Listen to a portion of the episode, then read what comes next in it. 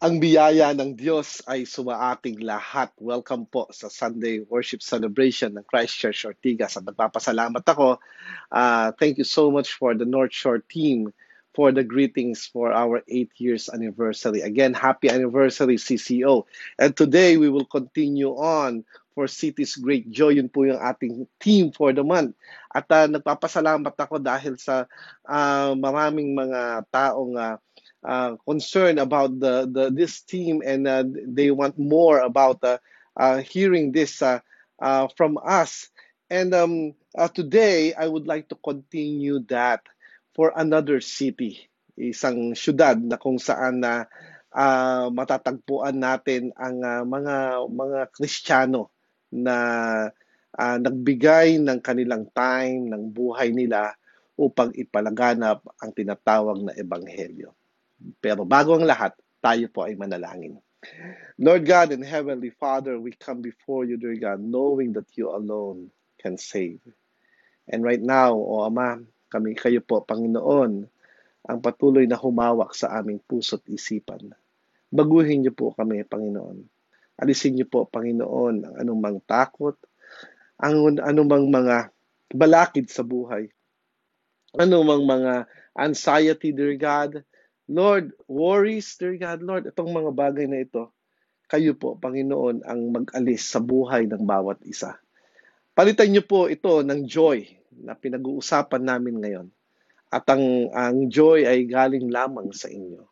Nawa, Panginoon, makita namin ang uh, kabutihan mo at nawa makita namin, Panginoon, na tanging ikaw lamang ang siyang ang nagpo-provide ng lahat ng ito.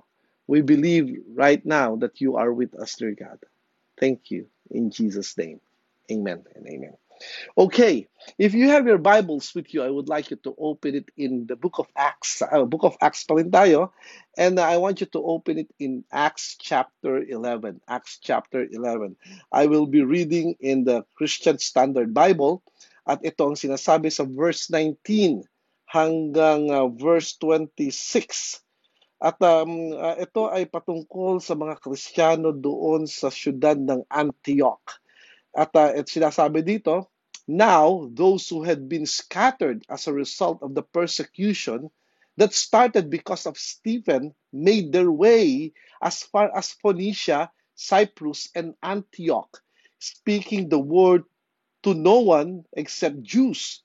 But there were some of them men from Cyprus and Cyrene who came to Antioch and began speaking to the Greeks, also proclaiming the Lord Jesus. The Lord's hand was with them, and the large number who believed turned to the Lord. News about them reached the church in Jerusalem, and they sent out Barnabas to travel as far as Antioch. When he arrived and saw the grace of God, he was glad and encourage all of them to remain true to the Lord with devoted hearts. For he was a good man, full of the Holy Spirit and of faith. And large number of people were added to the Lord. Then he went to Tarsus to search for Saul. And, and when he found him, he brought him to Antioch. For a whole year they met with the church and taught large numbers. The disciples were first called Christians at Antioch. What a great story to start the, the Christianity during our uh, first church. Alam niyo itong uh, kwento na ito ay napakahalaga sa um, sa tinatawag na na uh, buhay ng Kristiyano dahil dito makikita natin ano nga ba ang tama, ano nga ba ang tama sa tinatawag na na pagkakaroon ng isang iglesyang masigla, malaki at alam natin nowadays ang iglesia ngayon ay ay uh, parang entertainment. Actually, kung titingnan mo nga, gaya ng sinabi ko last week, ang iglesia ngayon ay uh, para pasukin ng tao, naging concert na, meron ng sigaw-sigaw dito, sigaw doon, at kahit hindi mo na ma, maintindihan yung sinasabi ng ng worship leader, sigaw pa rin, at merong usok at kung ano-ano pa. Actually, what I'm saying is that I'm not against all of this. However, if this is the main thing about the church, then nagkakamali tayo. Because when we talk about this kind of a worship celebration, we are talking about what we call marketing strategy, which is very good nowadays. We can market and market and market because ang katotoo niyan, ang totoo niyan is that people are now consumers. Even going to church on Sunday, even even uh, going online on Sunday, we become consumers. And so, what is it? Uh, the lesson in Acts chapter 11 that we can adopt uh, to, to know that we are actually uh, a, a growing church, a church of Jesus Christ. Because if you look at it, uh, many nowadays are doing church growth in a sense like a marketing tool, 'di ba? Marami nang gumagawa dahil uh, ginagawa naman ng marami na sinasabi na kinakailangan maraming ano, maraming kang tinatawag na members para masabing ikaw ay ay uh, totoong church at uh, ang mahirap dito ay nagiging tama yung kung sino ang maraming numbers, di ba? Which is, pag tinignan mo naman sa Bible, it's not. However, masaya, masaya pa rin pagka sinabi mong may malaki kang crowd. Masaya pa rin na, na meron tayong uh, mga taong uh, um, kasama natin sa tinatawag na pananampalataya natin at dapat ang mga taong ito, dapat ang bawat isa sa atin ay merong malalim na relasyon sa Panginoong Jesus. Ang tanong, paano natin makakamit yung mga ganong idea because it is very important for us to have a church that is growing in terms of how we have how we we have this relationship with our Lord Jesus Christ. So, well, um, employing the principles that this church follow will not necessarily result in numerical growth. Tandaan natin, kahit na gawin natin kung minsan hindi nangyayari, di ba? Hindi nangyayari. Subalit, uh, since God does not always grant numerical growth along with the, His blessing, and we would be mistaken to conclude that God is blessing every growing church, um, se, um, may, may, may, may problema doon uh, when we say that, but we would certainly hinder God's blessing if we knowingly violated the principles embodied in this church, particularly in the church of Antioch. Doon sa binanggit ko, ano nga ba ang tinatawag na importante. Ano ba ang ginawa nila upang sa ganun lumaki ang church, uh, uh, umusbong ang church at ang ang ang influence ng church during those times ay ganun na lamang. Actually, yung mga tao doon, uh, unang-una sabi doon is that after ng death ni Stephen, si Esteban, which is the first martyr of the church, dahil sa kanya, lalong lumabas ang mga Kristiyano at ipinahayag si Kristo Jesus bilang Diyos at tagapagligtas. And you know what? That's the good news. Ah, kaya siya tinawag na gospel. Ah, Christ died and He rose again and whoever believes in Him shall not perish but have everlasting life. And that's the thing about the church. Di ba? So, titingnan natin. First, God blesses a church where every member is a minister. Wow. ang ang ang katotohanan dito is that when we when we establish a church as a CCO or CCM or any any other Christian church for that matter, ang masasabi ko is that we need ministers, ah, not members. It's not members that we need. We need ministers who can proclaim the gospel of God to the world. And that's the truth. Di ba? The founding and prospering of the church in Antioch was arguably uh, one of the most significant events in the history of Western civilization. That's in, in, in the, there's no argument on that. Dahil pinroclaim nila ang gospel. And each and every one of them, they were unnamed ministers. Can you imagine that? They proclaimed this gospel to the Greeks and they were unnamed. Hindi sila pinangalanan. Bakit kaya? Maybe because if they were named, they will be proclaimed as heroes of the evangel of the Western evangelization. Yeah, mahilig tayo sa ganun eh. 'Di ba? Kaya ang ang katangi-tanging nangyayari sa sa mga uh, sa mga generation na ito is that when we look at a certain personality inside the church or even the world, 'di ba? And we come to a point that we idolizing these people and we come to a point that we that uh, there there's this problem uh, doon sa taong yon. And actually we become devastated because of their what? Of their sins di ba? So na, na makikita natin sa sa mga nangyayari ngayon sa buong mundo na ang ang pag-idolize ng mga tao, lalong-lalo na ng mga ministers, ng mga pastors, ng mga bishops, nag-idolize tayo at pagka na, nakita natin to the point na sila ay nagkamali sa buhay. Ang nakakalungkot, alam mo kung ano nakakalungkot? Pati tayo devastated. And even the church na hurt. Ang, at ang church ay ay nasisira dahil doon. And so, They were they proclaimed the gospel because the truth is that what is that they were called to minister. They were not called to be a member. Siguro medyo drastic ito. But if you belong to Christ in CCO, you're not a member. You're a minister of Christ. And dapat yun ang dapat ginagawa mo. For city's great joy, we must become ministers of Jesus Christ. Wow.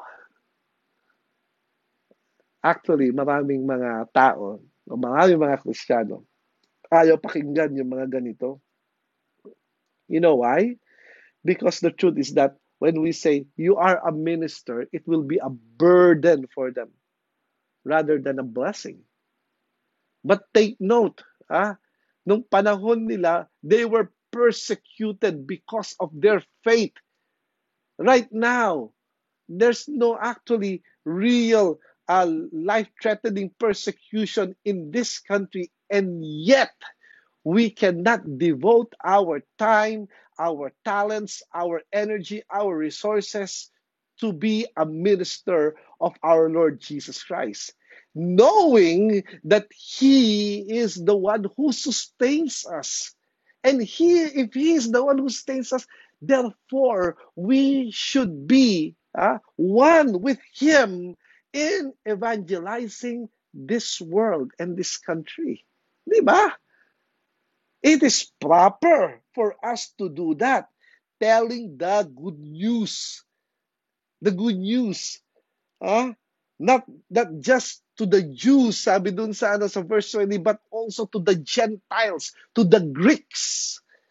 And when we talk about the Greeks, di ba, matitindi to. Actually, uh, nung, kapag katiningnan mo ang, uh, ang, ang background ng mga Greeks, ibang, ibang, ano sila, ibang culture sila. Because, again, again, the gospel is beyond any culture, It's beyond any reason, it's beyond any philosophy.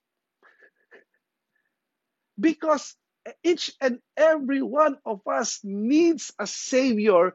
We need Jesus Christ. Amen ba You should say amen for that.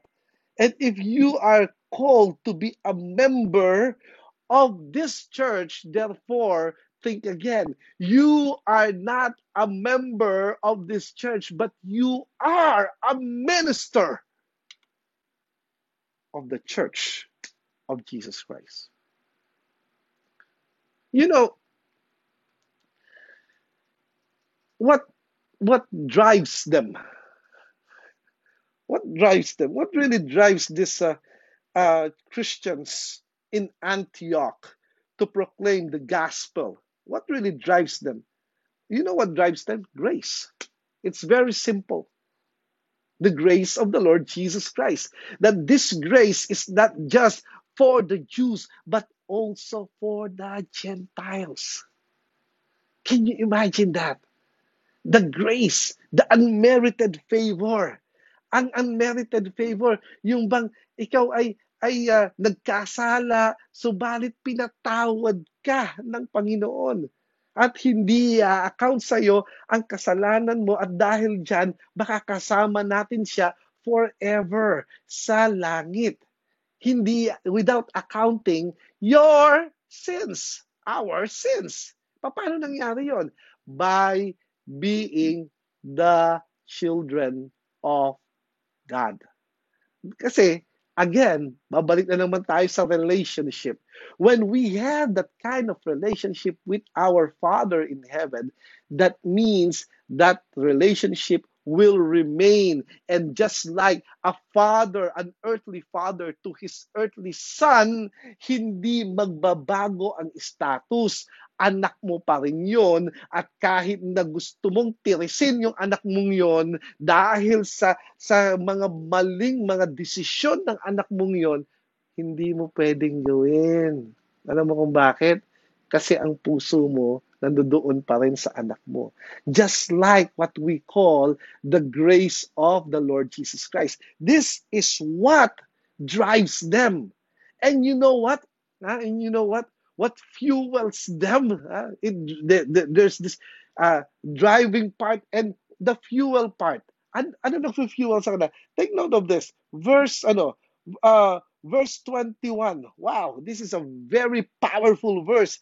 And I want you to listen about this verse and I want you to to take heart of this verse. Dapat makita mo ito sa buhay mo. Sabi, the Lord's hand was with them and a large crowd who believed turned to the Lord. Ano raw? Ano raw? Paano pagpalaki ng church? Ito 'yon. Ito 'yon. Ha? If we want to have a bigger number, sabi, the Lord's hand was with them. Ano raw? The Lord's hand was with them. Sa atin, ah, iniisip natin, the pastor's hand and even his body and even his star life was with us. No, no, it's not like that. Ah, walang magagawa ang bawat isa sa atin kung wala ang kamay ng Diyos sa atin. Ang sabi, the Lord's hand was with them and a large number who believed turned to the Lord. If we want to have this church, even CCO, first things first, we need to be a minister, not members. We are ministers. We are ministers. Sabihin mo, I am a minister of Jesus. For Jesus. I am a minister for Him. Ikaw ay tinawag ng Panginoon upang magministeryo sa kapwa mo. Can you imagine? If each and every one of us are ministers of the Lord Jesus Christ. Ang gagawin natin, we proclaim the gospel. How to proclaim the gospel, that's another thing. Di ba? Napakasimple. Actually, it's so simple if you only knew what God has in store for you about the grace of God. Ano ba pinagkaiba natin sa ibang mga relihiyon? Meron tayong relasyon. And this relationship tells us something that we are accepted in the presence of our Lord and Savior because He died for us and He lived for us. And whoever believes, not do good work, whoever believes in Him shall not perish but have eternal life. That means faith. We need to have that kind of faith. Uh, we need to have that kind of faith so that we can proclaim the gospel to the whole world and to the whole nation. if we were called to be ministers of the Lord Jesus Christ.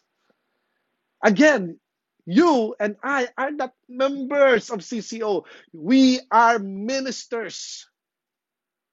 Sabihin mo ngayon, I am a minister. Hindi ko alam kung sinasabi mo ngayon yun. And if you just believe, just say amen.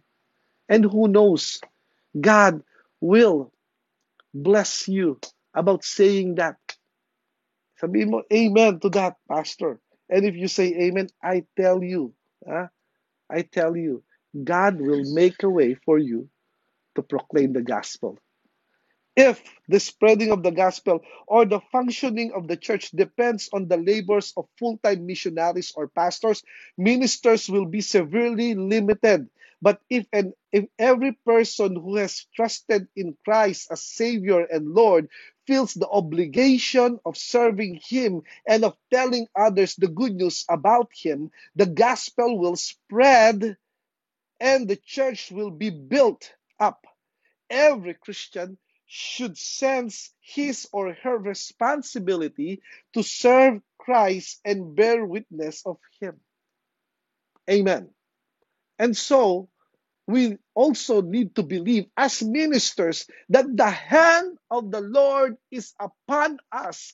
And as we proclaim the gospel, that means we can proclaim to a large crowd. Hirap sa atin. Tinawag tayo sa maliit na church. Nakita natin, mas masaya doon sa malaking... Malaki, masaya naman talaga, of course. Malaki yun eh. Ha? Pwede nating iwanan at pag iniwanan natin, ha, sabihin mo doon ka tinawag. It doesn't matter kung gagawin mo yon.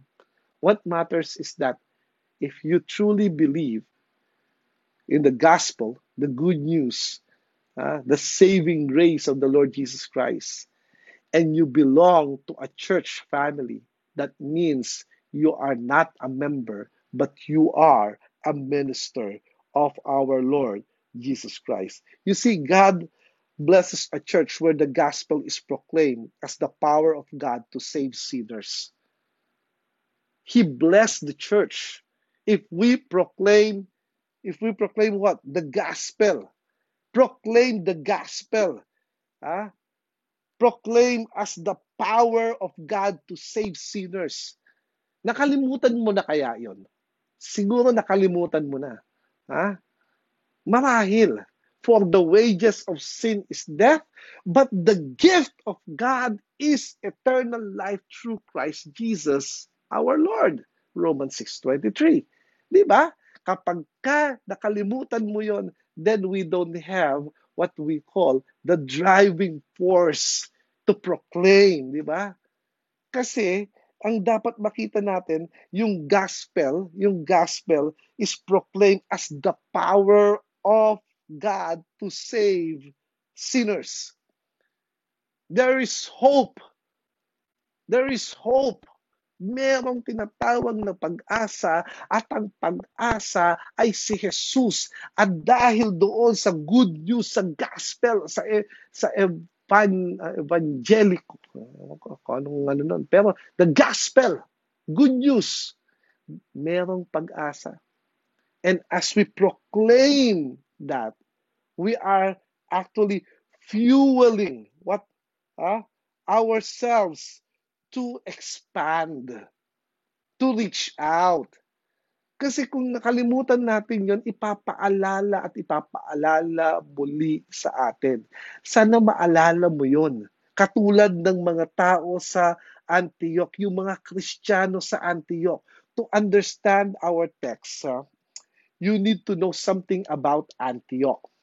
Um, Antioch, it was located 300 miles north of Jerusalem and was the third largest city in the Roman Empire, behind Rome and Alexandria, having more than 500,000 residents. It was a center for commerce and a crossroads for travel and trade between Europe and the Orient.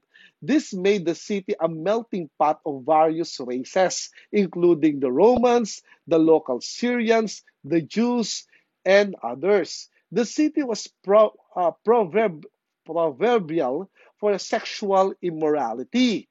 Five miles outside of town was the Grove of Daphne, where worshippers of Artemis and Apollo pursued their religion to pursue with temple prostitutes.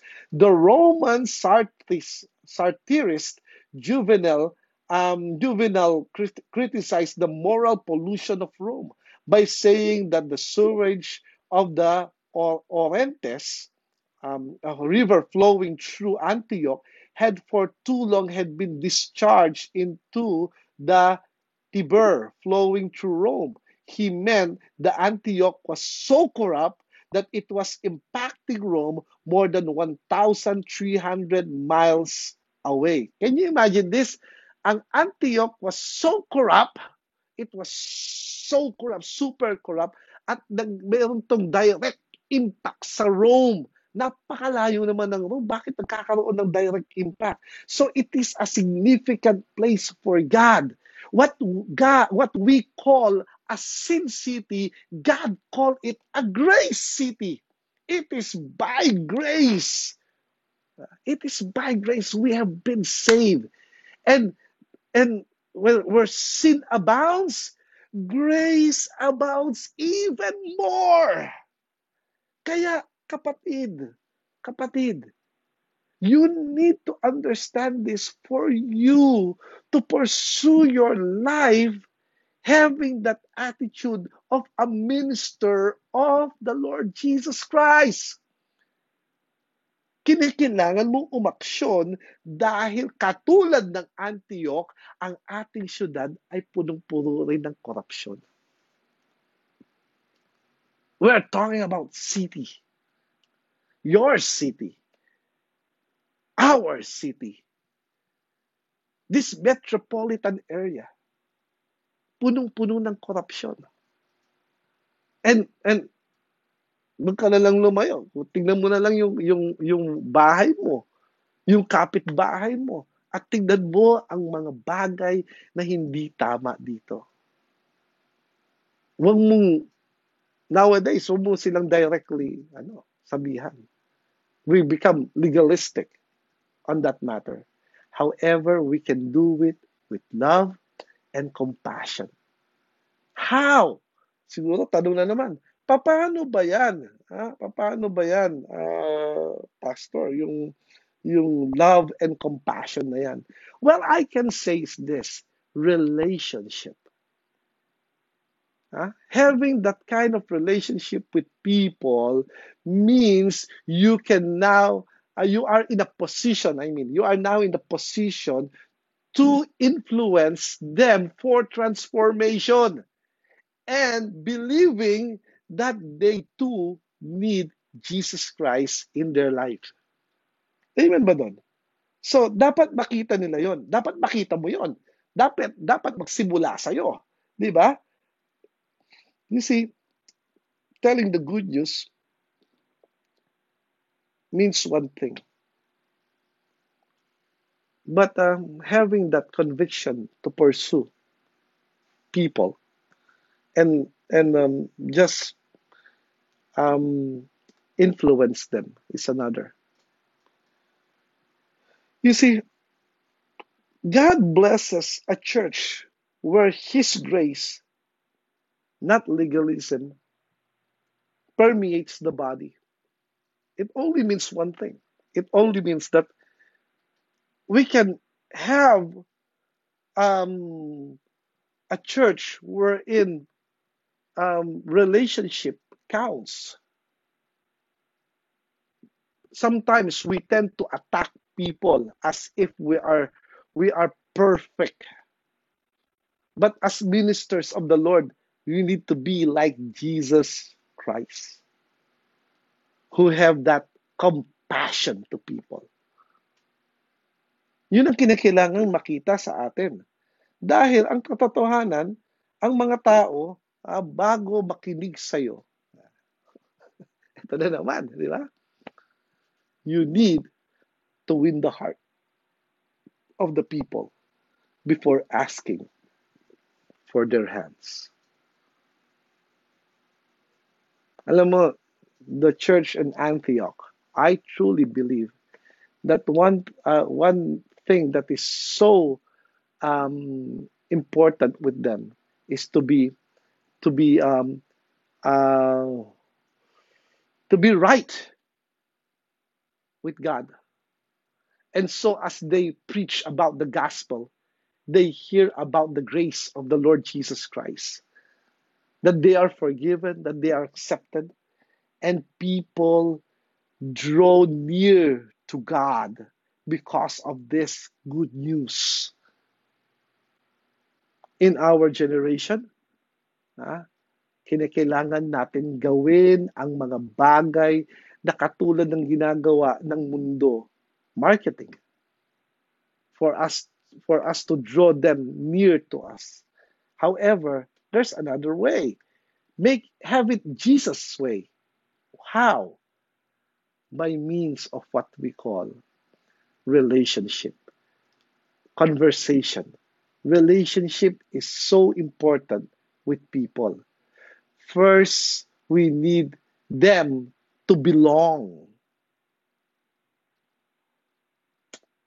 Before they believe. Are you following? So, follow me on this. Uh, I used to, to think about uh, people uh, um, na, na telling them to behave. But the truth is that uh, it, they will never behave uh, unless they believe. Because the only time that they will change is the time that God will change them. It happened to me. Bago ako um, nag-behave, kinakailangan, kinakailangan ko munang maniwala, believe. But more than anything else, ah, before ako naniwala, may tumanggap sa akin. I first belong. And so, this principle, if you call it principle, we need to adopt it in our city, in our life group, because we were called as members, uh, as, as ministers, not members. And so, if you have this small group, therefore, have make them belong first, that they belong to something different in life. And so, as they belong, you need to tell them about the good news of the Lord Jesus Christ. Don't expect them to behave if they don't believe. So, as we continue on, just like the the church in Antioch, ang nangyari dito, alam mo ko ano, nag-explode ang numbers ng ng church na ito to the point na pinadala nila si Barnabas, 'di ba? At si Barnabas he looked for Saul, Paul. And for one year they were there, ah, proclaiming the gospel to a large crowd. This is in this was in the midst of what we call pagmamalupit ng Roman Empire at ng mga Jew sa kanila. So, what what restrain you? What stop you from doing from being a minister of the Lord Jesus Christ? You see, God's uh, the city's uh, um, great joy means the Lord's hand is upon that city. And we must proclaim the gospel upon that city. How about us? Ha? Paano natin ginagawa ito? Nawa, ang prayer ko ngayon sa araw na ito is this that there will be transformation from members to minister. Tanggalin natin sa isip natin na ako ang member ng CCO. No, I am a minister from CCO and I want to minister because it is the only way for us to really, uh, to really inject the joy in the city. God bless you.